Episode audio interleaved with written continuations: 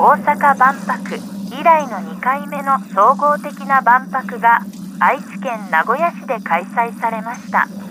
その名も愛地球博。会期中の185日間に2200万人が来場。シベリアの凍土から発掘されたマンモスやマスコットキャラクター。森蔵キッコロも話題になりました。あの頃ね、僕ちょうどね、全部おじに合わせて動いてた時期でして、まあ、おじに合わせてたというのは、まあまあ、その、行動共にしてたとかやなくて、常におじ基準で、まあ、バランス取ってた時期やったんですね。って言われてもちょっとわからんか。あのー、両親はね、僕の両親は、一つのところにずっと定住するタイプやったんですよ。なので、まあ、ノーマークで OK だったんですけど、その、おじがね、父方のおじなんですけど、このおじがもうちょこちょこ住みか変えるんですよ。でずっと移動してるようなタイプやったから、こりゃもうちょっとおじとのバランス取らなあかんなっていう時期やったんですね。だから、例えばその、おじが海側に行けば俺が山側に行くみたいな、そういうまあ、単純なバランスもあれば、単純なバランスもあれば、おじが女の家に転がり込めば僕は、有名画家の家を壊すみたいなね。うん、あの、そういう複雑なバランスまで、まあ、様々ありました。とにかくね、町浦一族というものが社会的に出過ぎた真似をしないように、できる限りの努力をしてたんですね。で、この愛・地球博やってた2005年は、おじが山形県寒河江市ってところでブイブイ言わしてた時期なんで、逆に僕は愛知県の長久手市でシュンとしてました。だから愛知に住んでたんでその関係で僕ね実は愛知九博でバイトしてたんですけどそこでとんでもない役回りを部活に引き受けてしまったんですよ。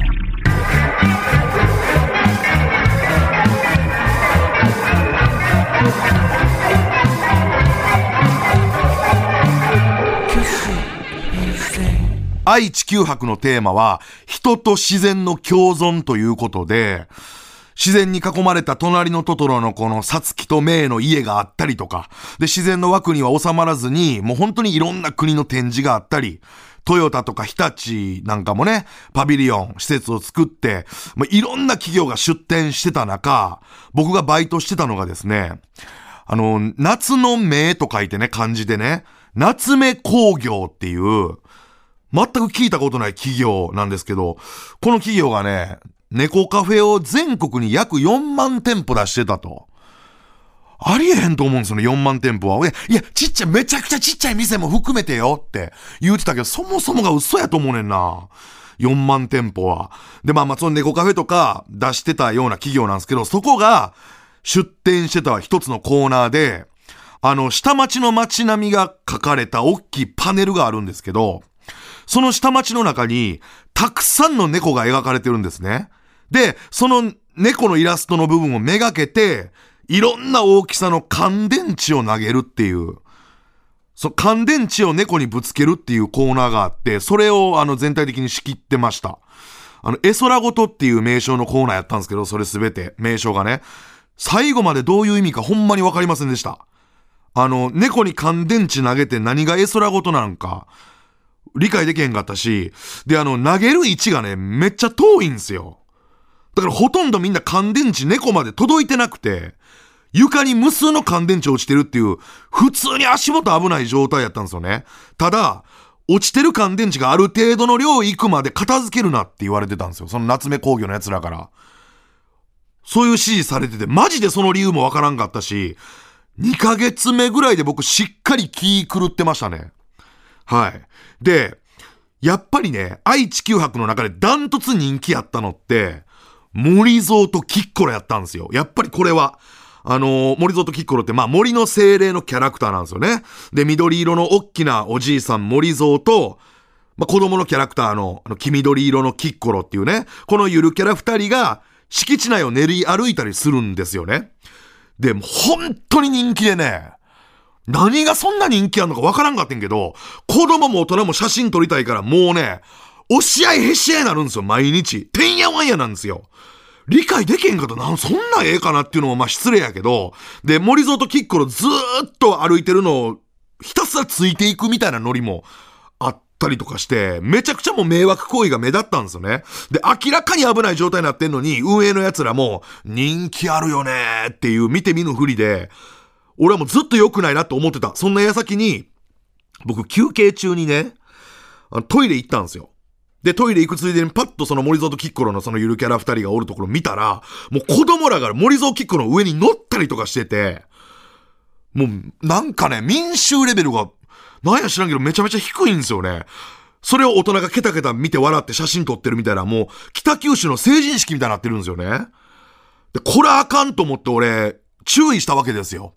皆さんって乗ったら危ないですよって譲り合って一人ずつ写真撮ってくださいねって叫んでも聞かないのよ。北九州の成人式やから。ね？だから違う言い回しをしたのよ。この森蔵とキッコロの中身、マジで誰も入ってないのよ。不思議っすよね？って。明らかにスタッフの格好してる俺が叫んだわけ。ほんなら、一瞬でみんな静かになったわけ。中に入ってないらしいですよね。不思議ですよね。どうやって動いてるんですかね？みたいな違和感を一つ放り投げることによって全員静かになったんで、まあこれはええなと思ってたんですけど、その様子をまあ上に報告されてたんですね。で、ちょっとしばらくちょっと森蔵とキッコロの周りを整理する役回りをちょっと頼まれてくれへんかっていうのを、まあ運営側からまず夏目工業の奴らに話来てたみたいで、で、夏目の奴らが、おい、ご指名や、行ってこい言うて、まああの、夏目工業の乾電池投げで収まる人間やないと思ってたんでね、僕どの道、自分自身は。そういう自負があったんで、まあじゃあやりますと。森戸とキッコロ周りちょっと整理させてもらいます、言うて。ただ、ちょっと俺含めて3人はいりますって言ったんですよ、俺。うん。1人じゃ無理ですって言ったんですね。で、別の企業のどんぐり飴のコーナーの店番やってた30代の男で、シシドってやつがいて、あの元ヤンのね、こいつと、あと、蓄能に関するギャラリーを仕切ってた、あの目の下のクマがオレンジ色の浅山っていう、えー50代の男がいたんですよ。ほんで、このバイトで知り合って僕めちゃめちゃ仲良かったんで、この3人でどうかやらしてくれと息ぴったりやから、言うて上に報告して、この3人で、一応あの、モキ護衛隊というですね、あの、森里キッコロ、まあ長いんで、モキにさせてもらった、まあ僕がつけさせてもらったんやけど、モキ護衛隊というので3人で一応その、森里キッコロのボディーガード的なことを受け負いました。あの、ほんまに普通に注意しても、やめないんで、それぐらい、なんかもう、愛されすぎてるっていうかね、もう狂信的なんですよ、みんな。森蔵キッコに対して。なので、言い回しをどんどん変えていかなあかんっていうのは僕もその最前から学んでるんで、僕が言ったのはね、一回キッコロ裏であの皆さんのこと一人ずつ値段つけてたことありますとか、をほんまに言ってました。叫んで。で、あとね、あの、一度視力をお測りくださいませと。皆さんに言うわけですよね。ちょっとこのエリアからは通常の視力では太刀打ちできなくなりますと。はい。逆に、もともと視力が悪い方、ここからはいい思いをしますと。